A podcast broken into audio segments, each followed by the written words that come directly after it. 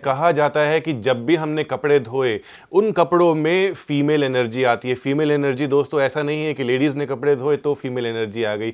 हमारे पूरे विश्व में दो प्रकार की एनर्जीज़ हैं, दिन और रात।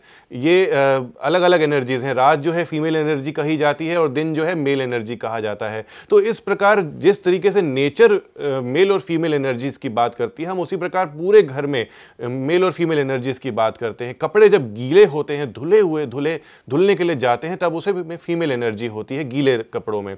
तो वह फीमेल एनर्जी अगर आपके दरवाजे के सामने है तो डल एनर्जीज आपके घर में आती हैं। सूखे हुए कपड़े आसपास अगर रखे हैं तो अच्छी एनर्जीज आती हैं। कभी भी कपड़े सुखाने के लिए मेन डोर के आसपास ना रखें।